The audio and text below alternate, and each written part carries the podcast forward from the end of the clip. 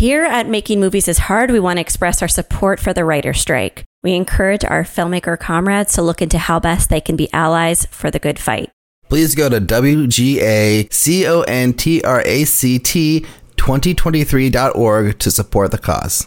Making movies is hard, but casting for your movie doesn't have to be. With Casting Calls America, you can post your open roles for free in over thirty local markets nationwide. And when you post your roles, they will automatically post to IMDb Pro to get even more eyes on your project. All actor submissions are delivered to your user-friendly dashboard, making your casting process easy. You can even search our actor databases and invite actors you're interested in to audition to your project. Actors pay a small monthly fee and have all open roles delivered to their inbox each day. Get your project started today. It's casting made easy at casting calls america dot com.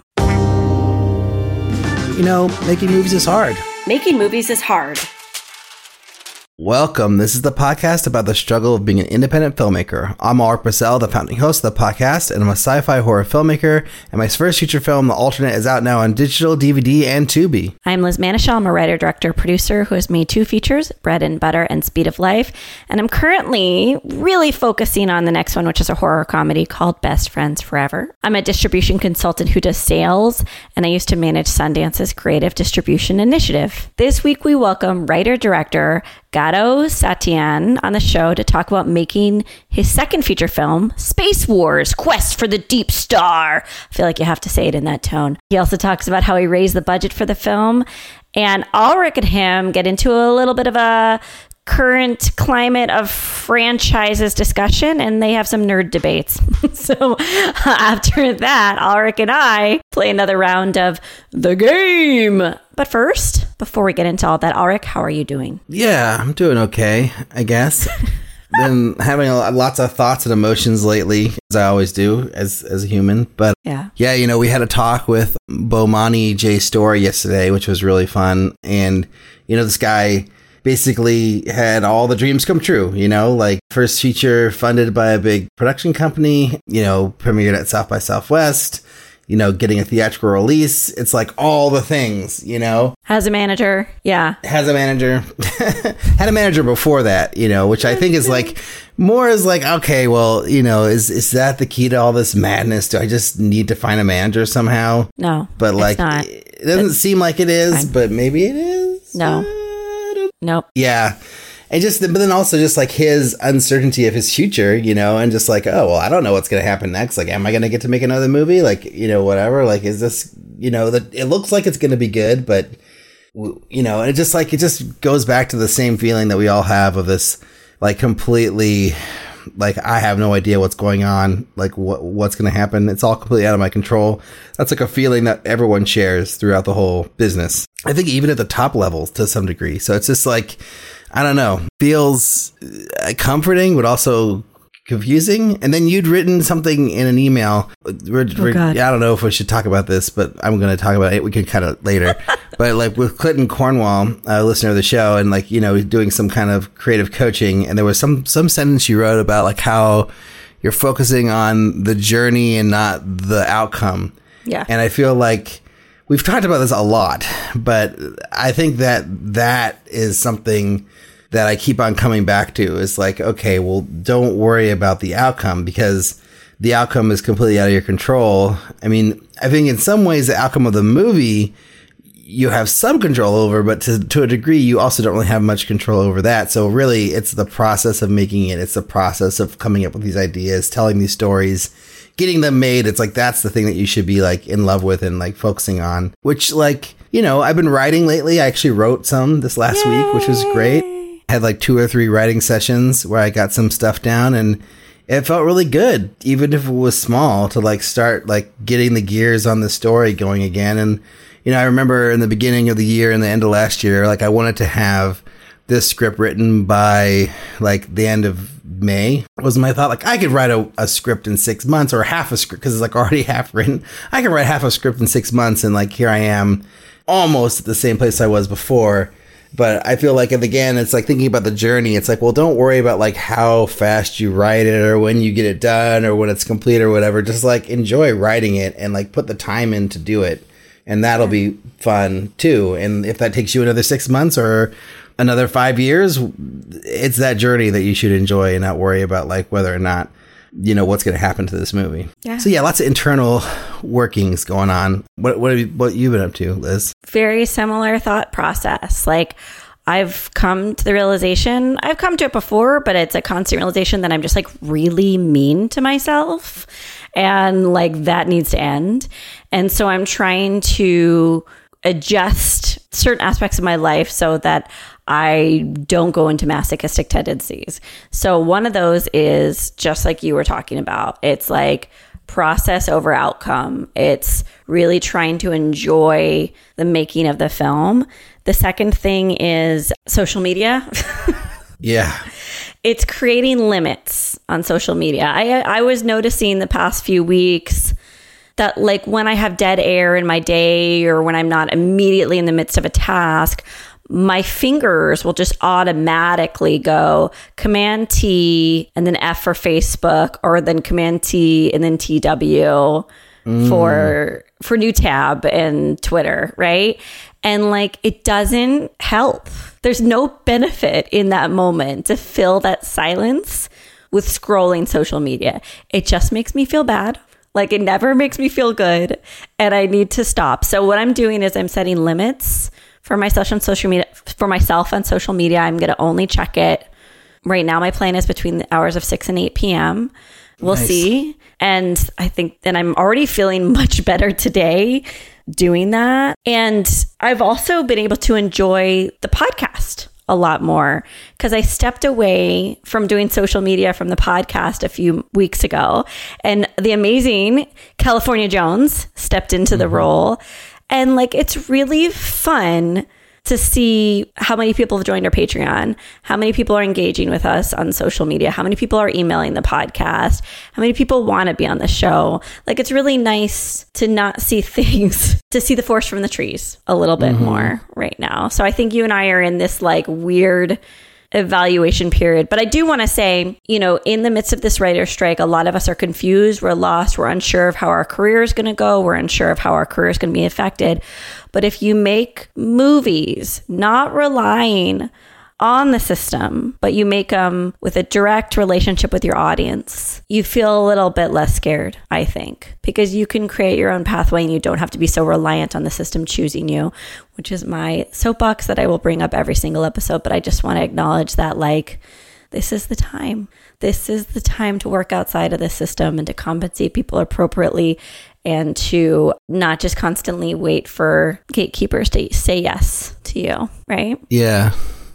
Yeah, I love that message, by the way. I think it's fantastic. I just wonder, like, it keeps on coming back to me about the gatekeepers. It's like that's that the gatekeepers seem like it's, they're the road to financial, like financial right. gain of but, any kind or or any sort of job as doing the arts that we love, right? Yes, you have to you have to find solace in in not being paid by this industry if you want to go my pathway, right? Right. Yeah. Like, I have a job that the industry pays me indirectly, but it's not as a director, and so it's not tied directly to my efforts right. as a filmmaker.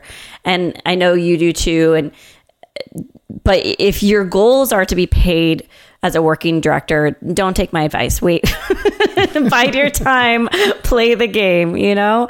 But but I, I, I just don't have the patience for it. And I really want to just like stop comparing and despairing, stop looking at social media, stop feeling sorry for myself if I'm not as far as I want to be in my career, and really just be in the meaty, juicy deliciousness of the creative process. And I think the key to that is to cut out the noise. So I'm trying to cut out the noise, and we'll see what happens. Yeah, I love that's great. Yeah, and I mean, and I feel like, you know, what I've said a lot of times before is like just making the movies is what's important. It's not the yes. other stuff. And I feel like that's really truly what I believe. And I, I do think that like if you make movies that you're you are that are true to you, and that you put love and care into, and that you make them based off of like what you want to see on the screen, and like telling the stories that are important to you, that really matter, that really dig into you, and that like you really care about, and you don't chase other things, then, you know, you might have it, you might, you might make it to the other side at some point anyways, you know, yeah. like you, you may come around, you know, to, to the money, you know, the, the side where you actually get paid to do what you love. Whatever the other side is. Yeah. yeah. Whatever this other side that we're, we're not clearly not on the side of, whatever that side is, like you might make it there. So I feel like, and, and I think like, to me, that's the beautiful, comforting thing that actually just made me feel a lot better right now. Oh, good. Just saying that out loud. We're yeah. getting there. We're getting, We're getting there. there. Well, and I think a lot of this is due to feeling a community from the podcast. So we wanted to thank latest Patreon supporters, Kareem Marabti. Kareem, I really hope I'm saying your name right. If not, you come in, you like chastise us, you send us a voicemail, you you send us a... Uh, an awkward email. Thank you so much. Happy birthday. That's what we say for new Patreon supporters. Thank you for your support of this show. And we want to Happy birthday, Kareem. Happy birthday, Kareem. Woo.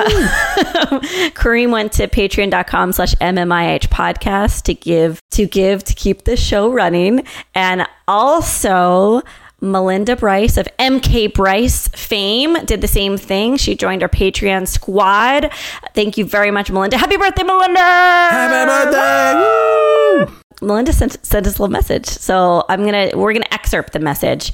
And she says, I'm happy to support the show. I listen to it more than I watch most of the streaming services I pay for. So it makes sense to me to help keep you guys going. I don't want to think about my drive time without you. Side note, Melinda, that was very sweet of you. Thank you. Very sweet. Yes. We want to also shout out her a little bit in that she's a screenwriter. She has an L G B T Q plus holiday film called A Holiday I Do, starring Rivka Rays, Marsha Warfield, and Jill Larson. It's in post. It's they're shooting for a Christmas twenty twenty-three release. She co-wrote a single location psychological thriller called Delirium with writer Matthew Santia. That film is being produced by Tessa Hawks. It's slated to shoot this summer in Detroit. Melinda, you're on a roll. You can find Ooh. Melinda at Melinda underscore Bryce. She's also on Twitter, but rarely tweets. Good for you, Melinda. That's where I want to be. So, and she ends with, thanks for everything you do for the film communities all over the country. We appreciate your insight, maybe more than you realize. Okay, Melinda, you wow. rock, but also Kareem, like, we're happy to give you a longer shout out too, just to keep things congruent. So let us know I, a little I bit about you. I asked Kareem, I, you know, haven't heard back. Maybe my email went to, to their junk mail, but now that they're hearing their name on the podcast, maybe Kareem will, will jump in with something so we can read it on a future episode. So do yeah. it, Kareem. Do it. Finally, don't forget to check out Jambox dot io, which is our sponsor. They're a royalty-free music and S F X company with an emphasis on high-quality cinematic cues. Their composers have worked on soundtracks for Hollywood-level films, working with directors like Michael Bay, Martin Scorsese, global brands like D J I. They offer customized plans to fit your needs. Check them out, Jambox dot io. But without any more delay, here's our chat with Garo Setian.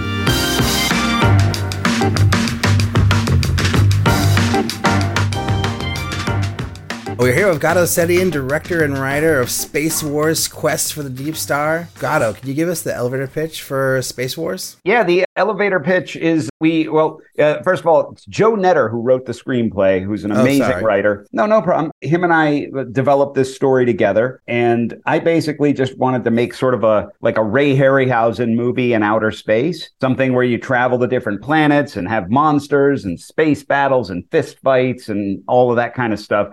You know, when Star Wars came out in the aftermath, there were all these people would dismiss them as Star Wars ripoffs. But to me, they were just new adventures in different universes. It's kind of like, you know, calling Battle Beyond the Stars a ripoff of Star Wars is kind of like saying The Searchers is a ripoff of Red River. I mean, you know, it's like, you know, yes, there's there's tropes, there's cowboys and there's guns, you know, in those Westerns. But does that mean it's a ripoff of the other Western? These are yeah. genre staples. I mean, these things have been around since Flash Gordon. Gordon and, you know, Buck Rogers and all of that. So I just always appreciated seeing new things, you know, something that wasn't the same. And, and I love my franchises, don't get me wrong. Although, you know, we could get into a long conversation about Star Wars and where it is currently. So I, I, I, I just wanted to make something that was fun, that didn't have an agenda, that wasn't going to make half the country feel like they can't watch it. Just something for everybody that's just good entertainment and brings you back to the magic of the movies, just pure escape. escapism, something that mm. is just purely fun and not smashing people over the head and telling them you, they hate them, you know?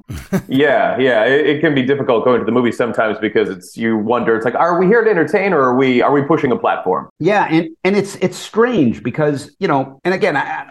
this is not about what I personally think politically or anything like that. That's not where I'm going with this. What, what I'm trying to say is, you know, it used to be that people could go to the movies and you could be different politically and you can just enjoy the movie together because we all have a, a shared common reality of what, you know, what is good, what is evil. And, you know, there, there's very broad and simple things that are primal that anyone can get into. And it just seems lately a lot of things have been injected with this additional material that I think, you know, it, it's just, it gets very divisive when it doesn't need to be. And, you know, I think things that bring our common humanity together are much more important than trying to bash people over the head with some kind of agenda. Yeah. Well, I guess, you know, that one of our questions is what was the origin of the idea? And I guess that is a little bit of it right there. But I mean, talk a little bit more. So uh, Uh, how did you end up, you and your writer, how did you guys end up coming to the script? So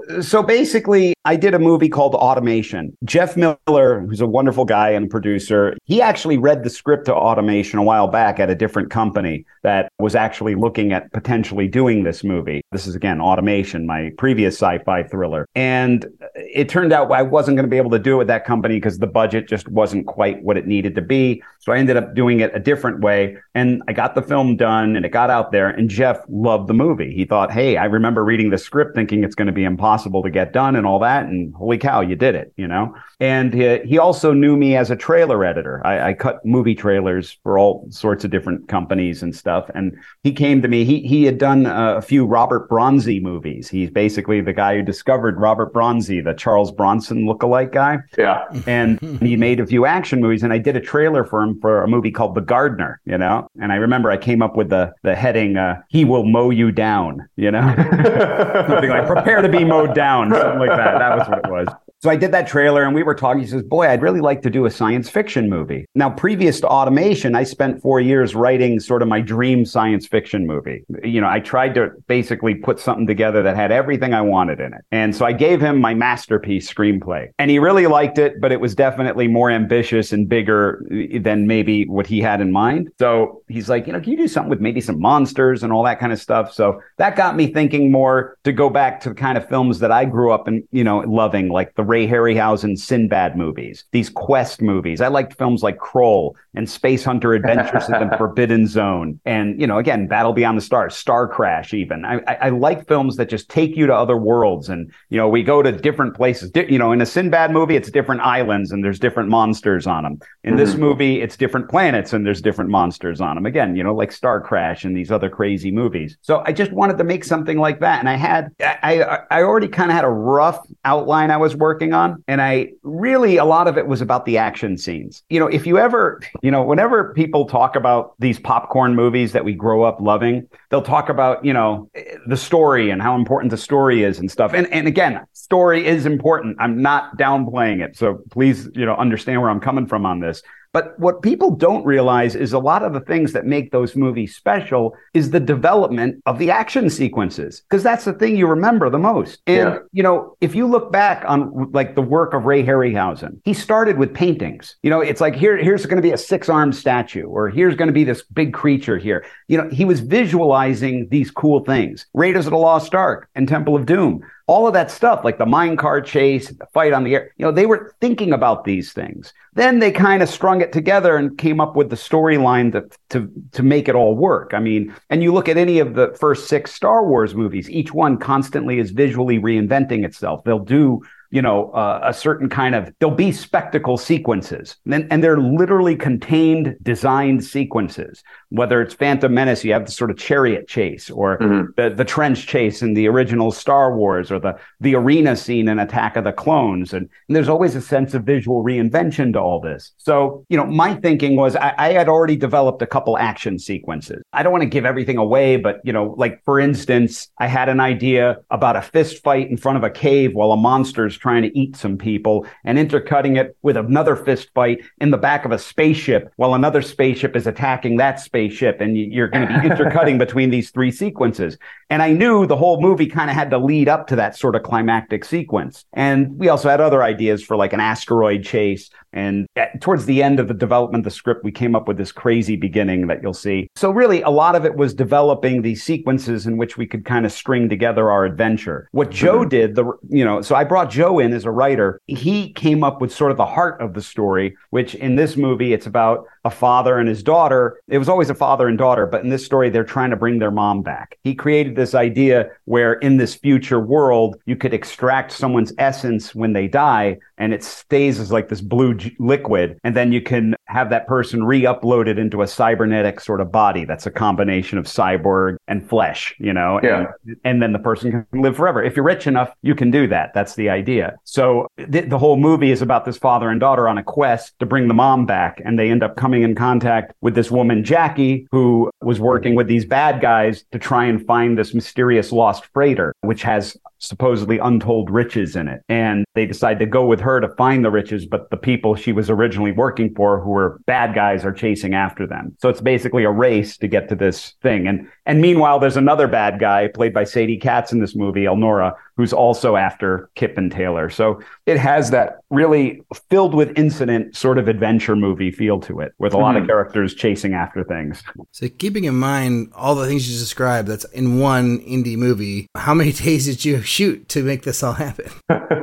You'll be surprised. We we did we did this movie in nine days, and then wow, yeah, nine days on the sets. There's a little more than two days of exterior shooting, so it was eleven days plus one day of pickups. So that's nine still, to twelve. Yeah, that is still really impressive, and that's a fast, fast turnaround. Yeah, well, it was designed that way too. I mean, you know, Joe Knetter's also a producer on the movie with me, and like we really set out to you know figure out our schedule, how we would do all this, and basically all the sets were filmed at my uncle's business office. He had a really big garage, so we were able to build the spaceship interior, and then there were two other areas there which became our other sort of stages, and we would roll out all the scenes in one spaceship, then move to the next set, you know and while we were filming on that set, our production designer Anthony Pierce and his team redesigned the other spaceship set to turn it into another spaceship set. Wow. And, uh, yeah, it was crazy. And then we had Evil Ted Smith, who's a, a brilliant brilliant foam fabricator fabricator, and he built all these incredible like sci-fi props, like chairs and light panels and you know all the kind of things that you really need to create your environments for a movie like this. And we had guns wow. and and you know slazons and all these different you know tools that they would use in the future. Mm-hmm. And yeah, it, it was nuts. And you know everything was really intricately planned so that we can actually accomplish this in the amount of time that we had. Yeah, you I mean for for everything that you have, and I mean, it sounds like you were you were really squeezing everything out, you, out of every dollar as much as you could. But if you're allowed to talk about it, can you talk about the budget at all? Like at least what the rough budget was. And I know sometimes you got to be a little bit guarded about that. We totally respect that. But if yeah. any any kind of transparency would be great for the listeners. Well, I, I showed it to a few you know people on the distribution and you know uh, you know friends and stuff, and they they thought I spent half a million dollars or a million dollars on this movie, which we did not. we did not. You know, So I'll just leave it at that. But, you know, you can do a lot, but definitely our budget, I mean, almost half the budget was the special effects. Sure. So I, I was really prepared for that aspect of this movie. You know, I knew, you know, we were going to have to spend the money on that. And again, it's not it's not big money in terms of uh, a big Hollywood production. You know mm-hmm. what I mean? This is more like buying a car. You know what I mean? A really nice, you know, but but, it you know, it's like we had we had one major special effects team, Steve Clark and Paul Knott. They they work in England and they do a lot of low budget independent sci-fi movies.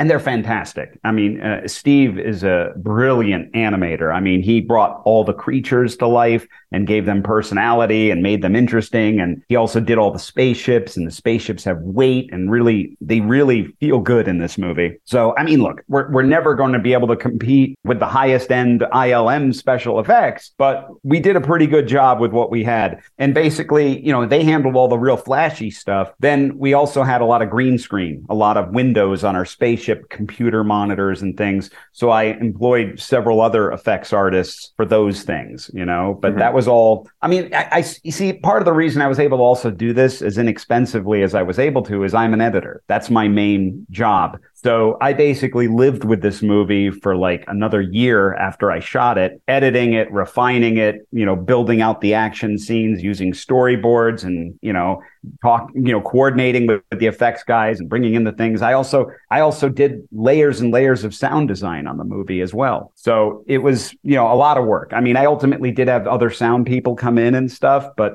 a lot of the sound effects are the ones I originally purchased and put in there. So nice. I think, you know, I probably saved about one hundred fifty thousand dollars, two hundred thousand dollars right there, just because that's, I was on it the whole time in post. Yeah. And so like from the point where you started working with Joe, you know, on the script and like writing those action sequences and all that stuff till now, how long did you spend working on this movie? Hmm. I think we started, because it was during the pandemic, you know, it was like the summertime. So the pandemic started in March. This all really began, I think it was around June, because what happened was Sarah French, who plays Taylor in the movie, and she's awesome in it. She she plays a great action lead in this. She was in Automation. She played one of the characters in that movie, my robot movie. And she was such a delight to work with. My wife really liked working with her. She was always just prepared on time and just great attitude. And the thing that she was doing at the time, you know, during her, you know, COVID period, she just decided to just get into workouts. And she was doing all these military style workouts where you'd flip the tires and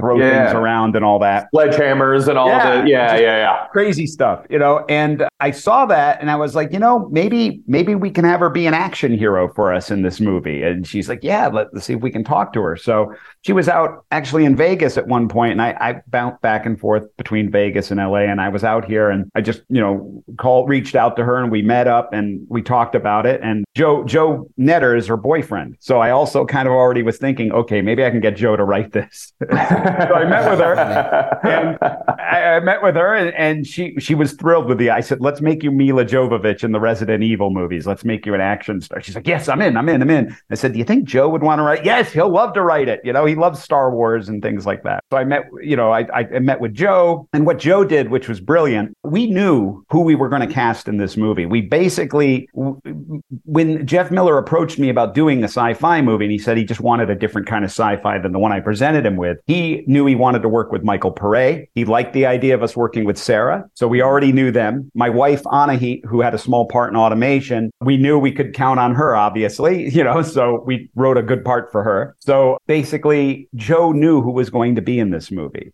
And we had ideas. We we we really liked Sadie Katz. She was in Automation, and we definitely were thinking about her for Elnora. And that worked out. And uh, Tyler Gallant, who works out with Sarah and had been in several movies with her before and is also very physical, we knew he was going to be in the movie, so he ended up playing Wade. So we had all these sort of people. So, and Joe met with us, and you know he you know he met he knew Anna he before, but he didn't really sit down and talk to her before a lot. So when we sat down and had this lunch together, me, Sarah, Anahita, and Joe, he was able to really get a read of her character and what would work for her. And it, he loved it because he got to write for these people specifically. And then it was kind of a long process of just developing the idea. So again, this is like summer twenty twenty. And we began filming, I think it was... Once once we had the idea mapped out, then Joe began work on the script. We first we had to have the idea approved by Jeff Miller. He approved the idea. Then Joe wrote the script. We went back and forth on the script a little bit with Jeff until, you know, it was a place where he was happy with it, and Uncorked wanted to do it. And that's basically it. I think I'm trying to think when we shot, it was uh, I think it, I believe it was twenty twenty,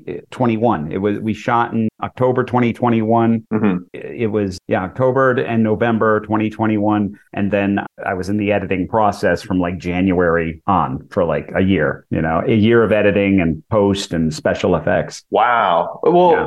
Amazing. You know, uh, looking back on the film now, I mean, clearly, you know, congratulations, you know, you, you made this terrific thing. And it, it sounds like it was such an incredible journey because you're developing and working during, you know, very harsh environments. But now looking back, is there anything that you would want to change? Like going back is like, ah, if only we'd done such and such, then I feel like we probably would have made it smoother, or like if we'd gotten this other shot, I think I would have been, you know, really excited about that. Uh, that's a, that's a good question. And, you know, as time goes on, you realize more and more things that that you would have done differently? Yeah. And you wouldn't be a good filmmaker, I guess, if you just sat back and said, it's perfect, right? Yeah. You're always going to see something. One of the things I, I, I'll tell you one, uh, there are two things. I, I don't know if I want to point out some of them, because some of them, some of them are like little flaws, you know what I mean? Yeah, it's yeah. Like, you know, no one else notices it. You, you're the only one who notices it. So there's a lot of that. I love our fight scenes in the movie. I, I'm really about being able to follow action. And that's something I'm very proud of in this movie. All the action scenes are cohesive and you can follow it and track it. Although I will say the one thing I, I regret looking back on it is I wish I just got, and it's not that my fight scenes are in like mostly medium, you know, shots mm. or, you know, almost full body shots, you know what I mean? So you can, again, there's never any incoherency on them. But, you know, I saw like, I just like, darn it, I just wish I got like a few wider shots. You know mm-hmm. what I mean? Just a little wider for scope. But part of the reason our, our climactic fight scene took place in front of this cave, and the cave had graffiti all over it. Oh. And we digitally had to erase all the graffiti, which, oh. you know, and I knew we were going to have to do that. So, you know, I was kind of reluctant to shoot anything too much towards the cave. I was trying to avoid that in terms of those things. But, you know, it is cool when you see a fight scene and you see someone's literally, you know, toes all the way to their head as they're exchanging punches. You know what yeah. I mean? Yeah. And, and and I'm talking about in like a wide, you know, like in Cliffhanger when Stallone and John Lithgow are on top of the helicopter. You know, you want that like wider shot. You know what yeah. I mean? Yeah. Yeah. Um, but again, it, it, you know, it totally works. I mean, this is just me being nitpicky about my own work. You know what I mean? No, no one yeah. else is going to think twice about it until they watch this interview and say, yeah, you should have got a wider shot. You know, but, you know. So I want to hear about the sets. So I've never done major set construction for any project that I've directed. So I want to kind of hear all the details, like how, how much space, stage, stage space did you need? How much build time did you need to get the set, sets ready? How much turnaround, like what sets did you build? You said there were spaceships. Was that all? Was there like exterior elements of spaceships? Was it all interiors? Like it was the all, whole deal on the sets. Yeah, it was all interior builds, you know? And again, it was just what you needed to tell the story, you know what I mean? And, and And a lot of like, if I'm going to, if I ever do this again, and we actually want to make sequels to this, we want to make, and when I say sequels, I mean, totally new adventures with the same characters, just like Sinbad movies, not, yeah. not a saga. You know, this isn't like, oh, you got to watch all three, you know, sit down and watch eight hours of Lord of the Rings now. It's like, no, no, it's just each one's its own self-contained adventure. You're in and you're out and you had a good time. So I, the sets were done by Anthony Pierce, and he, he's worked on a lot of films. He, he even worked on like Asylum movies and things like that. So he knew how to do things much yeah. less expensively. But it was still, it was still probably, besides the special effects, the most costly thing on this film. Mm-hmm. I fortunately had the location for free, so that definitely, wow. again, saved Huge. us money. Mm-hmm. But it was really almost like a big garage, you know what I mean, that we were filming in. And so our sets are a little cramped, but what we were able to achieve on there was, you know, quite good. I mean, Anthony had a great vision for these big windows on the spaceship. So he basically built a shell, and and then he had all this gack and stuff, and he would hanging up, hang it up on the walls. And we we even we even did the old Roger Corman thing for like Battle Beyond the Stars and Galaxy of Terror, where we used food trays and we would put them up on the on the walls and then paint over them and everything. And there was a lot wow. of constant, like, once you're done with one set, now we have to have another set. So, you know, wh- while we're filming on a different set, they'd take apart the other one and repaint it and reposition things and change it into the space station or something else. So there was a lot of that kind of work where you're mm-hmm. constantly repurposing things. Things. You know, we had certain light panels and control panels and things like that. Well, to, to speak to that a little bit, I mean, if you're you're deconstructing your sets, you know, before your assembly is complete, like, you know, when it comes to reshoots, it's just like, are you going to rebuild it again? Or is it just like, hey, listen, we better get everything on this on this shoot because like this spaceship is going away tomorrow? That is a great question. And absolutely, that's the concern you have when you're doing something like this. Fortunately, editing is my thing. So I kind of knew exactly what we were going to need to tell this story. So I was not a fearful of like missing anything. I mean, I yeah. knew what we needed. Were you, I'm sorry, to, were you were you editing along the way? So were you going home at night and kind of taking a look at the footage and kind of putting it together at all just to make no. sure you had what you had? Okay. All, all in my head. I mean, it yeah. was, uh, you know, it was, I did all the editing, you know, everything got compiled together. I ha- hired an assistant editor, handed him everything. He, you know, synced up everything and got got it all prepared for me. And then I just sat down and like, okay, you know, I waited a month. I, there was no way I was going to dig right in, you know, yeah. okay, time to get started here, you know, and, but it was all there. I think, again, we did have a couple brief pickups and, and, mm-hmm. and there are times where you look at your footage as you're cutting it and you're like, oh, I kind of need a moment here or, or something else. There were a couple moments, especially in the cross cutting that was going on, because there was a lot of balls in this movie being juggled in terms of where characters were and what was going on. And there was some creation of moments using footage just differently than maybe it was intended to be used. Mm-hmm. And it, and it worked out, worked out great. You'd never know. And, and again, that's part of being an editor. You, you know, you can look at footage and see a look or something and be like, okay, I can use that for this, you know what I mean? Or create a moment out of this. Yeah. So how, how many sets were you able to have in your garage space up at one time? Was it two, three, one, like one, like how, like, and how did that work? Like if you're breaking down one set and shooting on another set, like how is that happening at the same time with noise and all that stuff? Oh, that was, that was tough. I mean, well, it was it was it was basically one big garage, which we would use and repurpose for our main sets. But then there were other sections that we kind of took over at my uncle's place. And we built like Elnora's, you know, base. And then we had, you know, a hospital room. My my aunt was an esthetician and, and she she is an esthetician and she she had a room that basically is like a hospital like looking room. So we were able to do a hospital scene there. And there were various, you know, but we constantly switch. It, again, it was just like three, you know, when I say it's three stages, it's basically three rooms, you know what I mean? And but yeah, there would be moments where it's like they'd be constructing in there and using power drills and stuff. And be like, okay, everyone. Everyone quiet, we're about to do a take. And then the drills would stop. We do our take. All right, done. Then the drills start going again. So there was a lot of wow. that. Yeah. You know, the, the pre-production I always feel like is how you save money on a movie. Like if the more you can plan beforehand, before you actually get to set, then you will save a lot of cash. When you're taking on sci-fi, I mean, like any film is going to be expensive, but sci-fi, man, you've got, you're building whole worlds and like, you know, you're building sets and you, like, as you said, like the chairs, the guns, like anything that you're using, ha- you know, can't be from today. So where are you starting when it comes to sci-fi? Like, look, we have to have these things in place before we get into production. You know, the, the two biggest changes between my first film and this one were the positions of uh, production designer mm. and costumes design. Because my last film just took place basically in sort of a future world. I mean, we added cityscapes and a couple flying cars and things, but it was basically our world. You know, it took place in an insulation company. So, you know, outside of like control panels on walls and stuff, it was like a near future, but, you know, it, it could have been our world, you know? Mm-hmm. This one, you had to create, build the whole world. And big part of that was, again, the production design by Anthony Pierce. And then we had uh, Joanna Heckman, who also plays a character in the movie towards the end, but she designed all the costumes. And I spent a lot of time with her and we'd be doing drawings and stuff. Because, again, every one of these little details helps build your world. You, you know, these, you know, your high...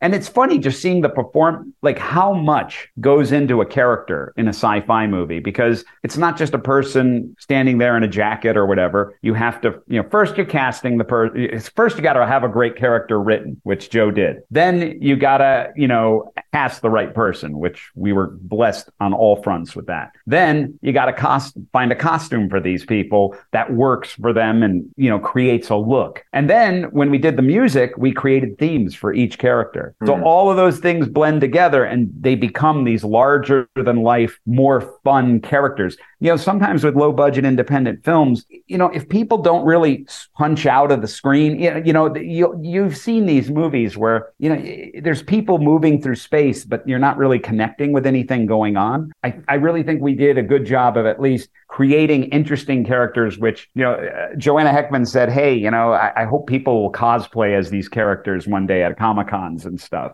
And it, and it does have that feel, you know. It, I mean, I remember every character in Battle Beyond the Stars, you know, or even Star Crash, you know, or Flash Gordon, you know, Prince Baron, and, you know, and then Ming, and, you know, Clytus, you know, all these fun characters. So we tried to give them that sort of thing. So anyway, yeah, nice. So there was a lot of that. And then pre-production, a lot of it was just the scheduling. That was huge. Mm-hmm. And Joe Knetter is like a genius with, with the scheduling. In fact, I'll just tell you a quick story here. Like, so we had the whole movie scheduled. It was all plotted out. We, we, mm-hmm. you know, we knew what day we were going to film everything. And, you know, we had Paré for a certain number of days and he basically is on the stages the whole movie, you know? And he has a lot of action. I mean, he's in the whole movie. He's doing fist fights and, you know, laser battles and all this stuff.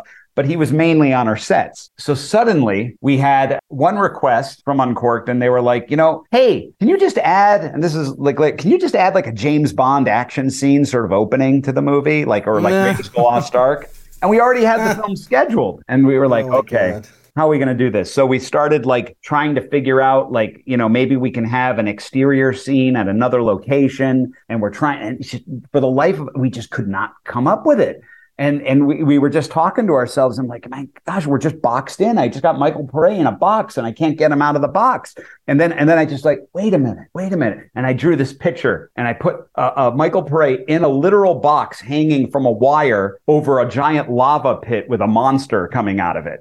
So, and I'm like, okay, that's what we'll do. We'll we'll take this one other set that we were going to use, which is a pod in the movie for a few scenes, and we'll turn that into a box, which we put Paré in, and we'll have this opening action scene with these, you know, these, uh, Joe came up with this judge character, and we gave him a team of goons. So when you come into the beginning of the movie, it's like, you know, the beginning of For Your Eyes Only or something with Blofeld in the wheelchair or whatever, you know, and it's a whole action set piece we did. And it was basically, we were able to create it by by still filming on our stages, and and it fit into our schedule and it worked. I mean, it was great. So you mentioned working with Uncorked on the movie b- before you shot it, right? So they were like a partner early on. Can you talk about that, and then also like how you funded this whole thing? Like, was it self-funded?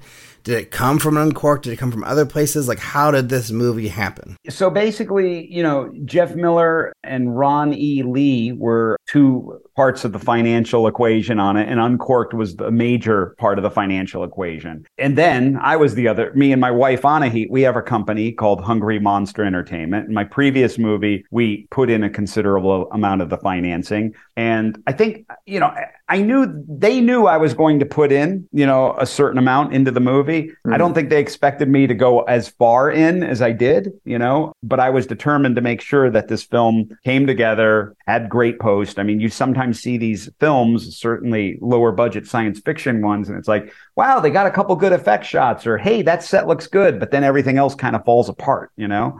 And yeah. I, I just really wanted to make sure that within the realm of a low budget movie that we are, you know, I, we still told a cohesive story that made sense and never quite falls apart. It's it's all there, you know? So yeah, I mean, the financing was Ronnie Lee and, you know, and Jeff Miller, and then Uncorked, and then me and Anahita with Hungry Monster Entertainment, which was my company. And, and a um, follow up to that, sorry, Eric, just to no, sneak in. Sure. Was there any like stipulations from Un- Uncorked where they had like certain, you know, things you had to meet, or like, you know, stipulations to like, you know, their involvement? Or was it more like, you know, you got, you had final cut, you had final say on everything, and they, they trusted you and your vision for the movie? You know, I got to say they've been great. You know, I really have nothing to complain about. I mean, in terms of, you know, during the development process, I mean, there were some disagreements about, you know, maybe the amount of humor that was in the movie, mm. but we made those adjustments to accommodate what they wanted in the film. But it was never anything where I felt like I was, it was never anything that I felt like we were compromising our vision. You know, it, it's any part of any kind of collaboration, there's going to be a little bit of back and forth. And and that's one of the things where I really feel I've been blessed with, because both films, Automation and this, I really didn't have any interference in it. You know, I mean, with this one, our first cut was ninety-eight minutes, and I knew I wanted to deliver the movie. And I don't remember if it was in the contract or not, but I, my plan was to deliver a ninety minute movie. So I knew I was going to have to cut it down, you know, mm-hmm. and that was, you know, so when the, in the final, like, I, I think it was ninety-eight minutes, and then I submitted a cut. You know, I told them, I, you know, they they sent me a few notes on cutting, and I got it down to like ninety-four, and then they sent me even more notes, and I was like, okay, well, you know, I can, you know, I, there was one scene in particular that I remember thinking, oh my gosh, how am I gonna, you know, is there a way I can do this or make make this work? But I found a great way to do it, and I got the movie down to ninety minutes, and that's pretty much where I stopped. I mean, again, there were still a couple more notes that they probably would have liked me to address, but it, it's like I, you know, they were cool about it. I mean, it, it's mm-hmm. just like, you know,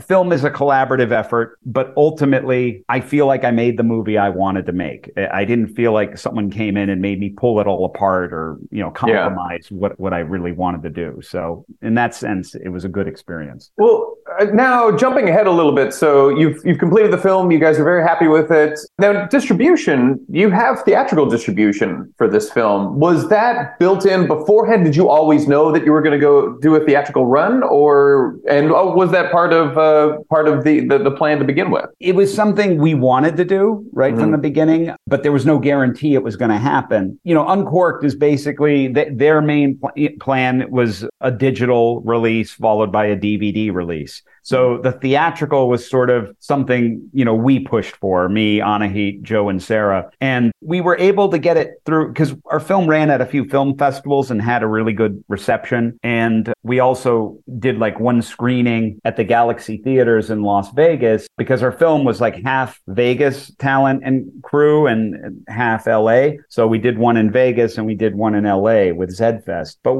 but we did, you know, I rented basically a theater, you know, for the L- Vegas one. And through that relationship, one of my producers, Ben Stober, knew some people there, and and they liked the movie, and they were like, you know, we could probably do a little run with this. And that kind of got it going, you know. Then I had a P R guy. He looked into some other theaters, and we were able to secure just some other ones based on the trailer, you know. Oh, wow. Um, and worked out a deal, you know. So it, it was it was pretty good. I mean, we were in like six or seven theaters, different times, you know. You know, it, it, look, it was it was basically a regional release. We were in Las Vegas, Beverly Hills. We were in Palm Springs, Fallon, Nevada, some drive-ins in Pennsylvania. So, you oh, know, cool. It was nice. And it, it, it was it, it all kind of makes the film feel a little bit more like an event when it does eventually come out on home entertainment. And I think, I mean, I can't say this for certain, you know, but it seemed the, the trailer was really picked up on upon the announcement of it being a theatrical release by sites like Moviegasm, which mm-hmm. and and they would include it as part of like sci- first of all the, the trailer ended up getting like two hundred fifty-five thousand hits, which was great. Wow. And then and then I think it's up to two fifty-seven, and then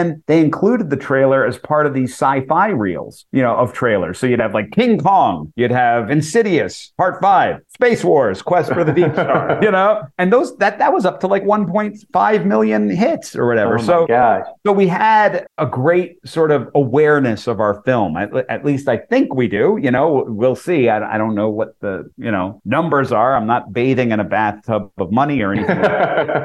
Not yet. Yeah, yeah. But, but it does seem like we got sort of that saturation that we wanted. And, you know, if someone was to Google Space Wars Quest, like if you're in a Walmart, you know, and you see this movie, because I, I don't know if you guys do this, like when you buy physical media, if I'm in a Walmart, you know, and I, I always go right to the sci-fi or monster movies and stuff, and I'll see a title. I'm like, okay, what is this? And I'll Google it, you mm-hmm. know, and you might find very little information about it. But other time, like with this movie, if you type it in, there's a ton of stuff. Stuff pops, that pops, pops up right up. Yeah, sure. I just did it.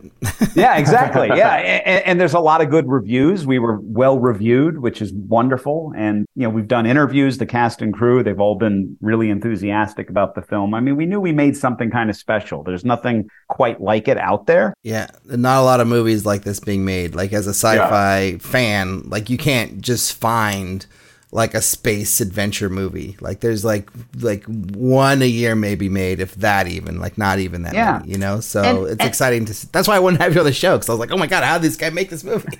And you know, you know what's funny too, the, the again, and, and this is something I got to stress, it's like, you know, modern science fiction and entertainment, you know, and again, I, I don't want to sound like I'm coming down on franchise films, because I like franchise movies in general. Yeah. But, but you know, it's like, if, if it's not a Marvel or D C D C or Star Wars, there really isn't much, you know? And then, you know, it's like if then then you go to television, you know, and everything's on a streaming service. So you got to have, you know, you might see an ad for something like, oh, that looks good. What What's that on? Uh, uh, I don't even know. I don't have that thing. You know what I mean? There's so yeah. many streaming things, options that come up. And when I find out it's like on a streaming service and I got to order this thing monthly and watch a bunch of other crap that I'm not interested in, I'm not interested. I, I'm an a la carte guy. I yeah. want to just buy the movie I want to see. You know, I'd rather buy a Blu-ray or just rent rent the one, you know, I don't even rent them. I just buy them because, I mean, you know, what's the difference? four ninety-nine, nine ninety-nine, you know, you yeah. might as well just buy it, you know. But it, it's like, I just want to, you know,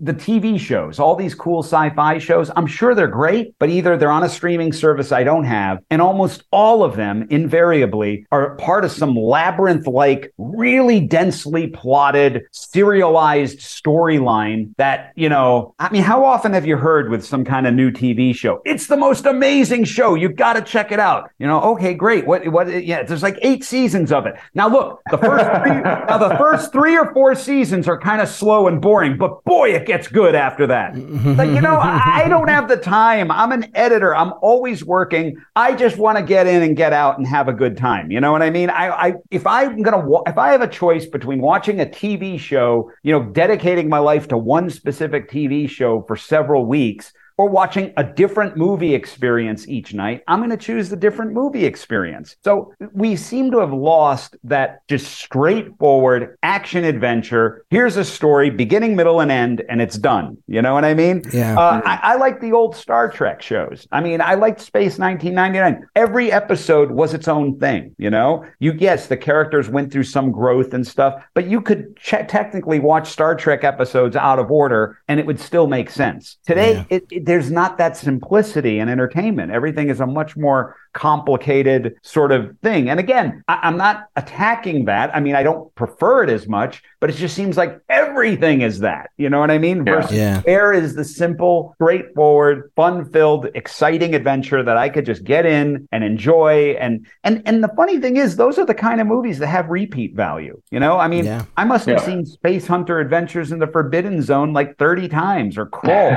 You know what I mean? All yeah. these fantasy movies I grew up with. It's almost easier to watch those than it is Star Wars or Lord of the Rings, because if you're watching Star Wars or Lord of the Rings, you kind of feel committed. Well, I got to watch the other ones too. And now yeah. it's like you're sitting there yeah. for twelve hours instead of just ninety minutes. You know? Yeah. And, and speaking of ninety minutes, like there's very few ninety minute movies these days anyways. Like everything's two hours, yeah. two and a half hours. So yeah. I really appreciate Yeah. Yeah. Yeah. I know. They keep on going high. They're like bringing it back to Ben-Hur days over here, you know? Yeah. Just like, come on. I had one more question before we get to our last six questions, just because, so, you know, The Alternate shared a distributor with your film. I also was with Uncorked. I also had my trailer featured by Moviegasm. And, you know, we had like one hundred seventy-five thousand hits, which to me was like... Great. Holy shit. But what I did when it was happening, I had to read every single comment, which was yes. like... You know, some kind, some sort of, you know, like weird thing where like you get like, oh my God, someone said something nice. And then you're like, oh, someone's yeah. ripping us apart. But I wanted to know, like, do you read those comments? And like, what was your experience going through that? I read them all.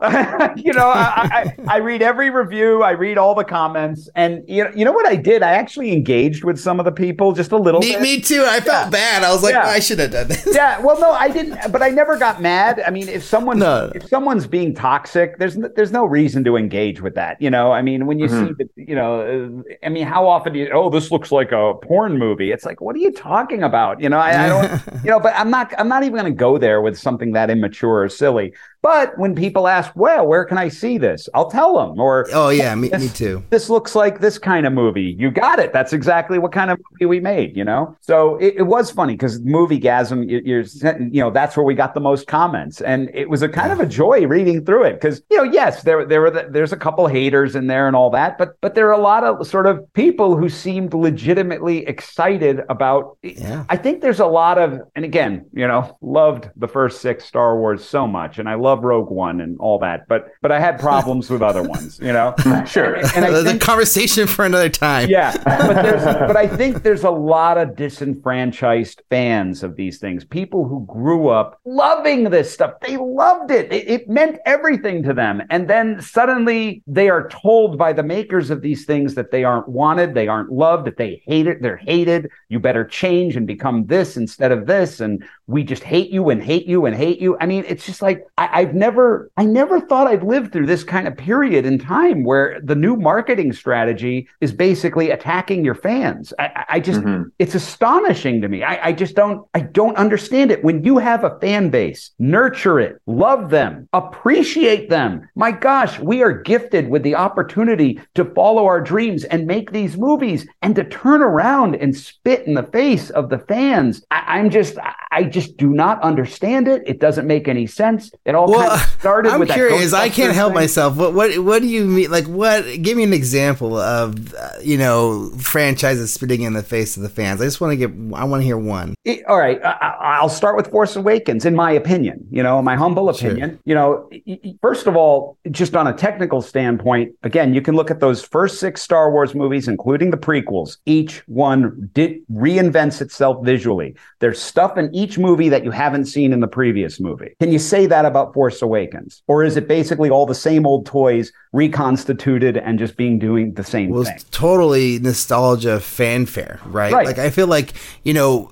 You know, my, my thought is that they almost did that too. It's like it went, they went too much trying to make the fans happy. It's like rather than spitting in the yeah. face of the fans, it's like they tried to like service the fans in a way that that was detrimental to to the movie. It does become it, it, it becomes it becomes so hard because it's like now you're making a movie by committee, and uh, a lot of those people. I mean, uh, yes, they're diehard fans. They really know their things, but at the same time, like yeah, there is a structure to a film. You have to tell a story in a certain way, and like you can't throw everything in. There. But what you're saying is the fan service, it's like wrong, wrongly thought fan service. The fan service to them is like, we're going to remake A New Hope. That's not right. what fans wanted. They didn't want a remake of A New Hope. I mean, right. look, the characters, you had great actors. I thought I thought Daisy Ridley was great. I, I, yeah. I, like, yeah. I, I liked all the, the cast, you know, they're fine. The problem was the story and taking legacy characters that you loved, that you grew up with, and basically destroying them and turning well, them into people, or literally that they were killing them, right? And the most in the most awful way. I mean, Han Solo had a happily ever after in Return of the Jedi. When we no, picked it up, he's an absentee dad. He left Princess Leia. He's just a shambling loser, and he gets killed by his son at the end. I mean, it's awful. I mean, oh, it, and the most spoiler, by the way, everybody, if you haven't oh, yeah, seen, oh, you yeah. seen, no, you don't get any spoiler alerts yeah. if you haven't. You don't know yeah. Force Awakens by now. Too bad. I mean, Sorry. I mean, I know. that there were a lot of fans who got on Ryan Johnson's case with The Last Jedi, but to me, all these problems began even before. I mean, you know, I mean, you never had a you never had a scene with Luke, Leia, and Han and Chewbacca together. You know, what the heck? How do you do that? It's just insane, insane. Mm. I, and you know, and it's funny. I've been saying these things for years, and suddenly I'm hearing them echoed everywhere. You know what I mean? And mm. it's like, okay, I'm not alone in feeling this way. But yeah. but I think I think you know, but um, you know, look, the film, the, the first one was successful. I know a lot of people fell off after that. To me, it just, I remember seeing that movie in the theater with my son, who grew up on the Star Wars movies, and he leaned into me when we were watching Force Awakens and says, Dad, this is the first time I've been bored watching a Star Wars movie. Wow. Oh, that's so funny. You know? And that was completely on his own. And I wasn't sitting there hating it. I was just kind of like, you know, it just, it didn't have the magic, you know? Yeah. And, yeah. and I and I think this is what happens when the people who are working, again, I can't, uh, again, if people love these movies, please love them and enjoy them. And I, I don't, I don't want to be that guy. You know what I mean? But, but I'm right. just trying to tell you, you know, like when the Ghostbusters movie came out, the the the, the remake, you know, the redo. Yeah, we, yeah, they, we know. This was the start of what I feel like has been a trend of attacking the fan base. And basically, what what was happening was, and and, and I'm just telling you my interpretation of it. Okay, right. You know, it's like the fans wanted a sequel. That's what they wanted. All right, they wanted this a sequel with the same characters. They would have been happy with new characters. I don't even think any of the problem was all female ghost. Everyone's like, oh, you just don't like it because you don't like women. Well, I, I don't know. No, that wasn't the problem. No, the problem with that movie is that it wasn't a good story. Like well, it, it would have been, yeah. I would have been fine with it if it had been a well-written, interesting story, and that the third act wasn't like complete, massive, yeah. disappointing sadness, you know? Yeah, but because but, I feel like there was elements of that movie that were really great, but this overall yeah. the writing and the story were bad. So but like, a lot that's of the, the problem. But a lot yeah. of the negativity came before the movie even came out. Oh and, yeah, and, for and, sure. And, and and here's but what I'm trying to say is instead of just saying to the audience, wait and see, we hope you'll enjoy the movie, they went to war with the audience that was complaining. They said, well, you don't like it because you don't like women. You're a bigoted, mass- you know, mm. misogynistic, horrible person. You ghost bros. You go home. We hate you. You come aboard or you go away. We don't like you. And it's like, you're like, what the hell are you doing? If I was a studio exec, I'd be telling everyone, shut up. You know, fans, why are you doing this? This is stupid. Well, there's well, so they- many of them. There isn't that many of them. You're talking about just a couple trolls, and then you're taking those trolls, those like five or six idiots out there, and you're you're taking them and then spreading them out over all the people who just wanted a sequel. You know what I mean? They didn't want a remake. That was the problem. They didn't want a remake. And then to compound it, they cast the original Ghostbusters in the movie in different parts. You could you had all the pieces. You could have made a legitimate sequel with the female Ghostbusters and people would have been happy. But instead, they went to war with the audience and they literally cleaved off half of them. You know, they associated them with like a presidential candidate or something.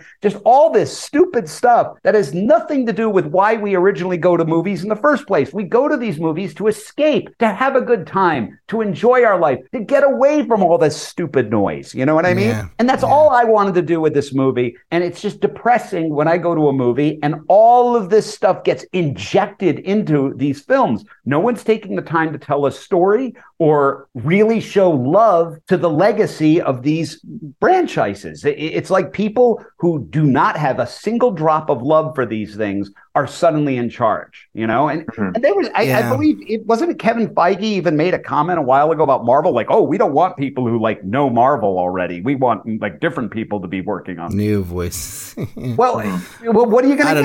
I don't know. I, I feel, I feel like part of the problem is, is just the storytelling not being strong, you yeah. know? And like, and like people like for, you know, I'm not like a big fan of, uh, well, I don't know. I'm not going to even say that, but basically the, the, the filmmakers behind the Ghostbusters remake, they were trying their best to make a movie that they thought would honor the originals and yeah. original movies, the original series, and tell a new fun story at the same time. They just didn't do a good job. They just did a bad job at that. But they thought they were they were trying to do that. They but, just failed. But they were so, erasing. You know, they were erasing the original film. You see that that's the problem. You, you, well, they were trying to like have it be its own thing, which I think was maybe not. But it was a remake. The best. Yeah, it was a remake. Yeah, you see what I mean? It, it's like the, the film was still in the hearts of people. You know, anyone who could gauge what was going on, you know, it, it wasn't that hard to figure out what people actually wanted. And, you know, right. now these days, fan service has become somehow a naughty and evil word. And mm-hmm. I, there's a good way of doing fan service. I mean, that, that last yeah. Ghostbusters movie, the the Afterlife,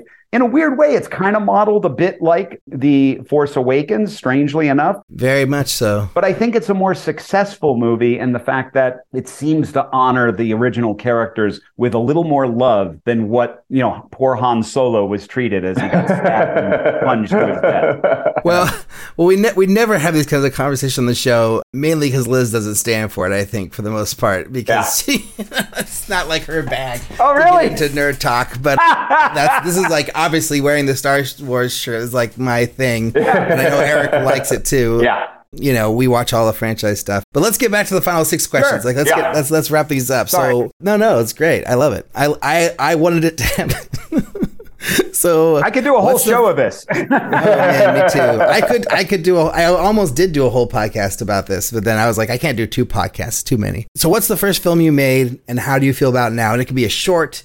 It could be something that no one's seen. Like it could be your first feature, however you want to, you know. Be a student interview. Project, yeah. I, I did a, strangely enough, I did a, I did sort of one of those Dinosaur Island movies when I was like ten years old or something. I called it The Voyage of Shark two. And it was, uh, and, and, and I used to, I had a Super eight film camera. And when you take the cartridge and put it in, then you send it out to be developed and everything. Sure. And I had an old Moviola and I would literally cut the film and add, you know, tape. And I would do my own stop motion animated monsters and and I remember it was a project I worked on for like a couple years with a buddy of mine, and you know, we we would cover, we would film the inside of a car as the inside of our submarine, and I used some footage from other movies for the submarine in here, you know, you know, underwater, and then I'd, I'd do, like I said, stop motion monsters, some puppets and things, and it was just like a crazy land that time forgot sort of Dinosaur Island movie, and it was one of my biggest efforts. I was so proud of it. It was so epic, you know, and but that was probably my first like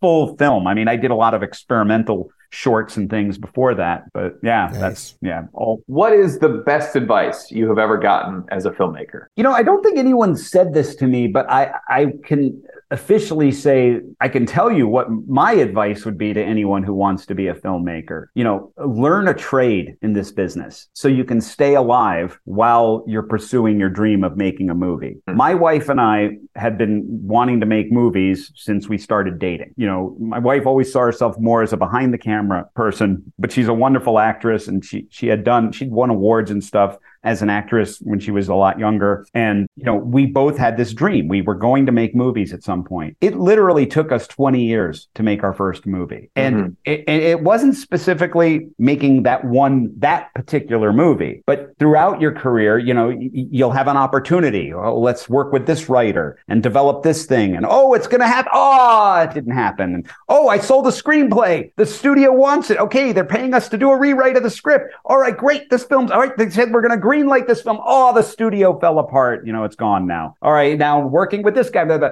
But all of these things, every step of the way, something would come along. Like, you know, a producer I met, you know, who wanted one of the scripts I worked on, and it didn't happen. But he hired me to do some trailers over the years, and he ended up making his own independent films. And he said to me one day when I was cutting a trailer, hey, you know, if you can ever get twenty-five grand together, you know, I'll, I'll put up twenty-five grand and we'll make a movie together. You can take domestic, I'll take the, you know, international. You know, that's basically what ended up happening with Automation almost ten, fifteen years later, you know, whatever yeah. it was. So, but little pieces of everything came along to make that one thing. The thing is, I had a, I have had a very successful career as an editor. I was at Lionsgate for sixteen years cutting trailers for them and for my own company. And I continuously do trailers. I also do other work. Like I worked on a T V pilot or a, or a, a few features. And that's what has kept me alive. I've been able to support my family, you know, have a house and, you know, while still trying to keep one foot in this other dream. And here we are all these years later. You know, it took twenty years to make Automation, and all it took to make Space Wars was the fact that Automation existed and was well received. So if you hang in there long enough, you know, and you can stay in the game long enough, because a lot of people, they give up, you know, that yeah. that's the thing.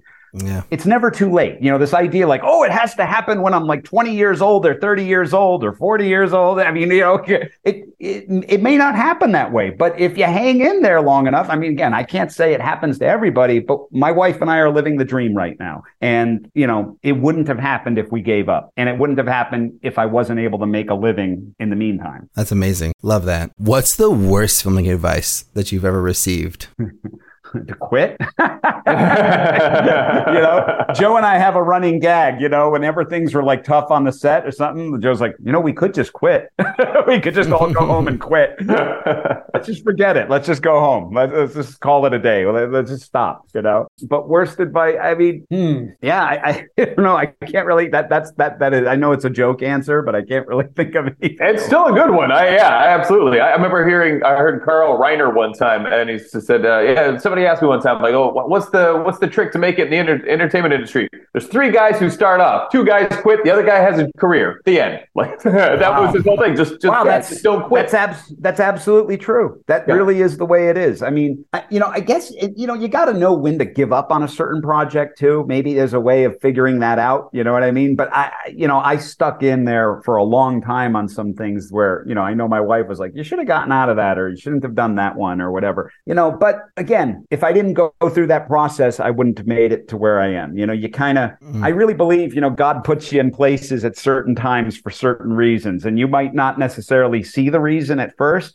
but when you get to the end and then you suddenly realize, wait a minute, that's why that happened. That's why, oh, okay, this all makes sense, you know, in a certain yeah. way. And then you learn to kind of follow that. Do you have a goal as a filmmaker? I, I do. I mean, in terms, I want to stay in this genre. I'm mm. all about sci-fi, sci-fi and fantasy adventure, anything that's just pure escape. escapism. That's what I want to do. I want to I want to put out there something positive in the world where you can just sit back, relax, and enjoy yourself for the time in the theater. I love escapism, fantasy. Don't need any more reality in movies, at least for me. I'll watch reality movies, but the kind of stuff I want to put out there is fantasy and escapism. That's the stuff I rent all the time. Those are the movies I revisit. Mm. You know, and I do have Ditto. a dream script. Uh, I have a dream sci-fi script. That's probably, it's either going to be that next or sequels to Space Wars. So we'll see. Nice. That's awesome. If you could go back in time, what's one piece of advice you would give yourself? Don't quit. you know,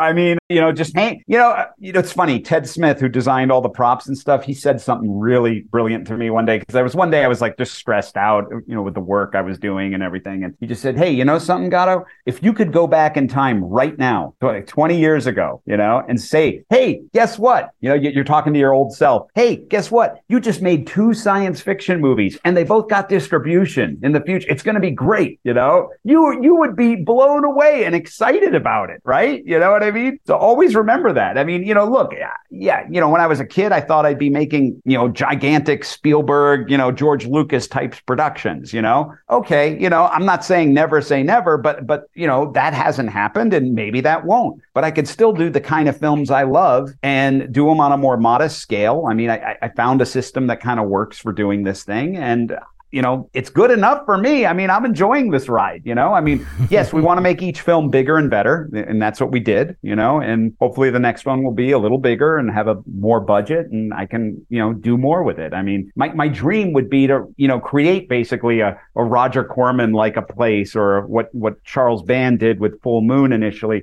but just do films that kind of, they're like for the Monster Kid audience, you know? Mm. Uh, sci-fi adventure and, you know, and just fun. Put the fun back in movies. I mean, we go to these movies to escape, and sometimes they don't allow us to. Yeah, yeah. Final question. Is making movies hard? Yes. But it's fun. But it's really fun. Yeah, a- absolutely. I mean, I know it's, it's, you know, they all have their challenges, but it's worth doing. If you really believe in it and you're really passionate about it, you know, don't give up. So this is probably going to come out. I mean, we could, we could decide when, but it'll either be the twenty-second or the twenty-ninth. So what should people do, you know, to support your movie? Like, how should they find you? Are you on Twitter, Instagram? Where's the movie to watch? Should they go to the trailer? What should people do after they listen to this interview? Well, they can check out our trailer. It's on there on YouTube, on the MovieGasm site, and uh, Screen Rant and all these other places. And you can see the movie. It's, it's available digitally everywhere. You can rent it or buy it. So wherever you rent or purchase movies digitally, you can get a nice H D copy of the movie.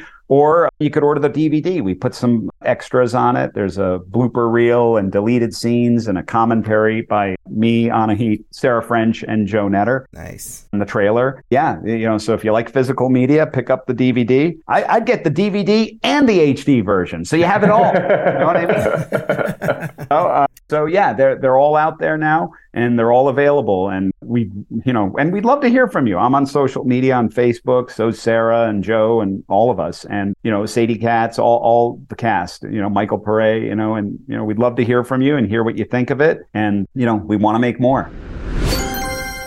Do you love making movies as hard and you want to listen to more episodes? Jump over to our Patreon page at patreon.com slash MMIH, and you can listen to the entire back catalog of episodes for just one dollar and ninety-nine cents a month. That's an additional three hundred episodes that aren't on iTunes that you can listen to whenever you please. But without any more blibber blabber. Back to the show.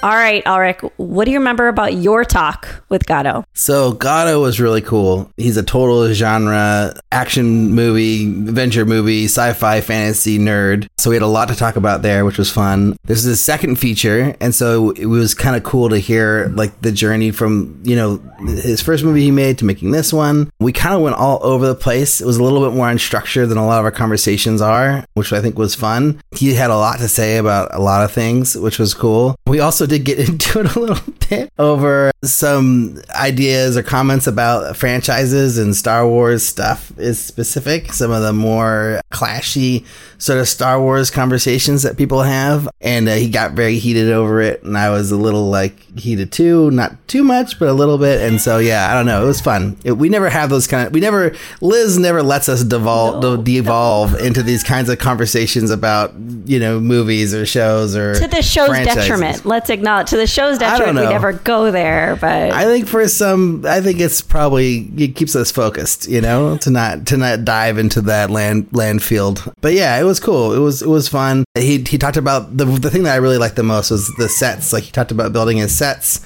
how he approached that, and kind of broke down like, you know, what, how he allocated his budget towards that. He didn't say what his budget was, but he did tell, talk mm. about like percentages of like how much I put into this versus this and that. So very interesting. I definitely recommend listening for sure. I think it's a, it's a really good episode, and I, I really want to watch his movie.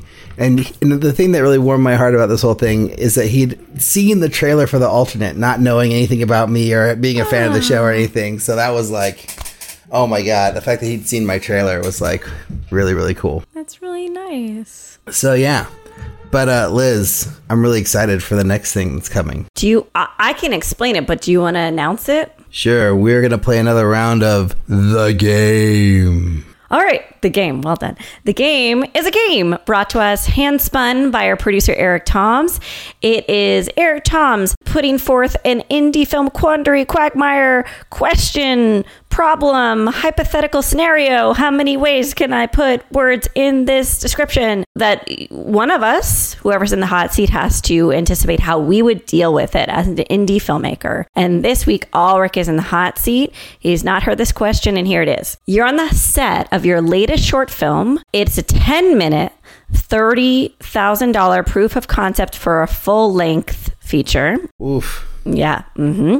I think we could talk a lot just about that, but that's fine. Wait, wait. What did they say the budget of the full length feature? thirty thousand dollars. Wait, so it's, so it's ten a, minutes. ten minute short, thirty thousand dollars budgeted short film for a full length feature. Yeah, so it's a ten, it's a ten minute proof of concept that has a thirty thousand dollars budget. Okay. The short features four of the main characters who who will appear in both iterations of the story. On the way to the first of a four day shoot, one of the actors gets in a major car accident. I just think it's interesting that like half these questions are about the demise of actors. They're just like, how did this actor get injured or ruin their reputation or get sick? All right. Though they're okay, good, thank you, Eric. Though they're okay, they will not be able to make it to the shoot. If you cancel and wait for them to get better, you will lose over fifteen thousand dollars due to stage or equipment rentals, and many members of the cast and crew will be heading off to other jobs and schedules won't align for at least six to eight months. Do you? A. Call in another actor who you know is talented, but who may not turn in the same performance, nor have the same chemistry that the whole short hinges on. B. Take the loss and spend the next six months trying to raise the money again, knowing that financiers will be gun-shy to bet on you. C. Other. What do you do, director? What do you do? So in this scenario, I lose the money if I wait, for sure. That's what he you says. You lose, like, half the money. I lose half the money. Okay. Huh, and then it, this is a proof of concept, so it's not necessarily like I'm going to make the movie. Okay, I know the answer. I would just recast. I've yeah, actually this done this before. Obvious. This seems like an obvious. I think I was like, I know you know the answer. I know the answer. You just recast, but please go into why. Yeah, well, this happened with The Alternate. So I had Ed and Natalia, the two leads of The Alternate, set to do the proof of concept. Mm-hmm. And the day before, Ed realized that he had double booked and that he had something that he was tr- contractually obligated to be at for his theater company that he worked for. And he yeah. couldn't be there on that one day. And so I was kind of stuck, like, oh my God, like I, I need to find a new actor in like a day. And so then I went to like this other guy I worked with a bunch who I knew a lot. It was a great guy, Gabe Rios. And Gabe was more than willing to, to slide right in and jump in and help out. And he did a really great job in in the proof of concept, you know. And then, you know, when Ed came, you know, came around to do the feature, Ed was available. So I went with Ed, and then Gabe has a small role in the movie. I wish it was a little bit bigger, but we don't, we don't really have a lot of supporting roles in the movie. So it's kind of hard to, to, to slot him in, but I got him in there. Mm-hmm. So yeah, so that's what I did. And I feel like, you know, when you're doing something like this, that's like, I guess, because it's different things, right? So like for me, it wasn't necessarily about the money. It was more like, I need to get this in the can because I need to use it to fundraise for the feature. This scenario is more like, you know, you've got money raised for this, like, you know. And I made enough short films to know that like anyone who's going to give me thirty thousand dollars for a short film, like I better make that movie because raising money is hard enough, but raising money for a short is like, it's like out of, out of control difficult, you know? So like, I think, yeah, I would not l- l- let my fifteen thousand dollars or half my budget go. I would figure it out, make it work. And then maybe that person ends up winning the role. Like, you know, famously, I don't know if you guys know, but the, there was this whole thing where Tarantino was doing a table read for Hateful Eight, like way, way, way back. And one of the actors couldn't make it. So then I, I can't remember which one it was, but I, I think it was Walton Goggins mm. filled in and, and did the role that the other character, the other actor was going to do. And then he won the role from the actor, and then he's in the movie and the other guy isn't, you know? And so it's like, that shit's real.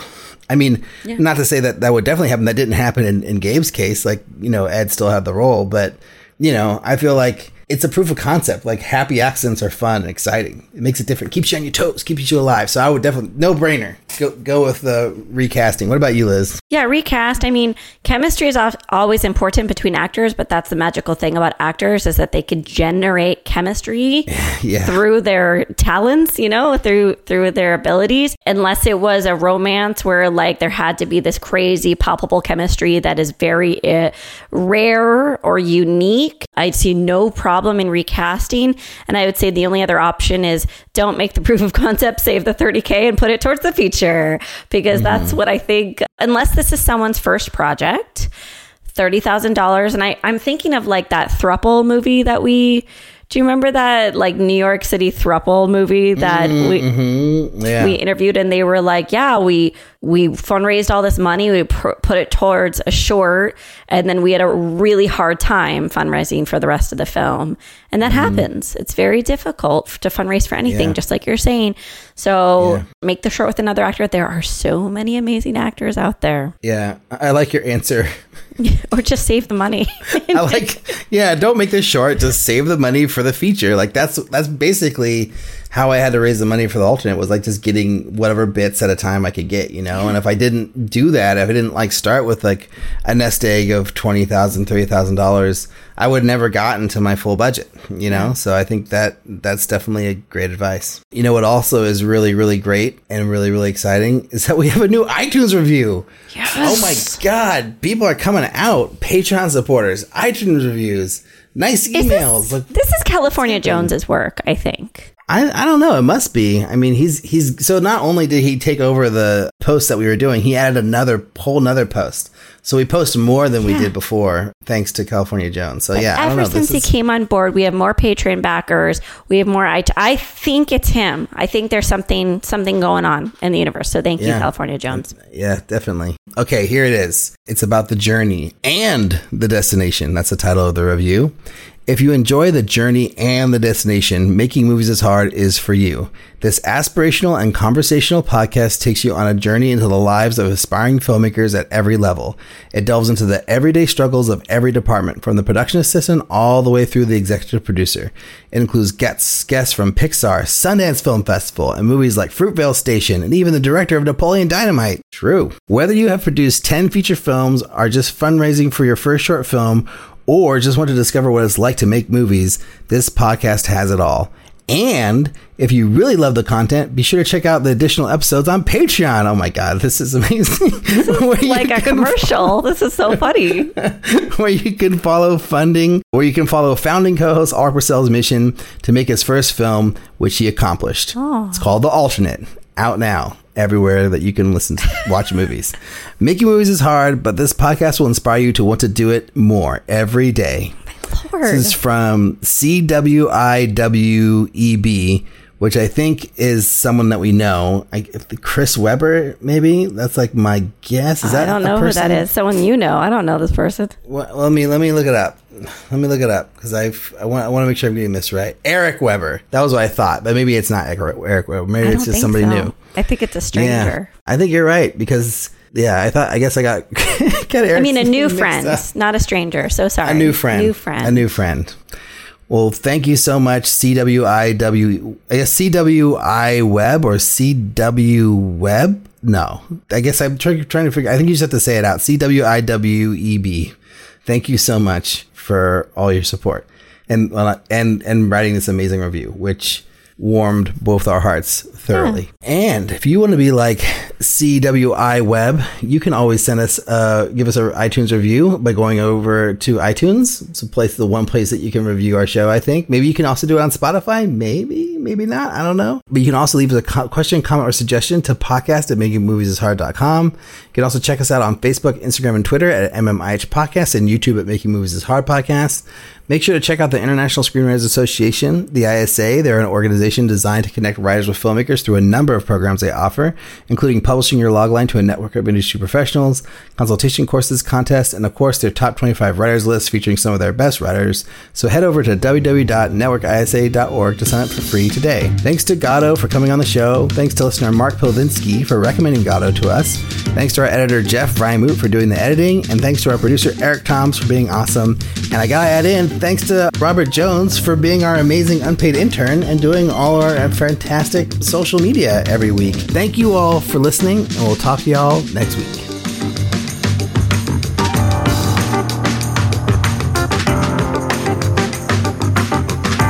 Oh, I almost missed it. It was a, it was a fake out.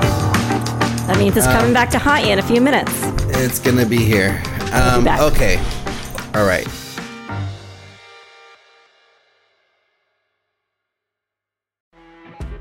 You know when you're listening to a true crime story that has an unbelievable plot twist that makes you stop in your tracks? That's what our podcast, People Are the Worst, brings you with each episode. I'm Rachel. And I'm Rebecca. We're identical twins who love true crime cases that make you say, didn't see that coming, and we hate the people responsible for them. Listen to People Are the Worst now on Apple, Spotify, or wherever you get your podcasts.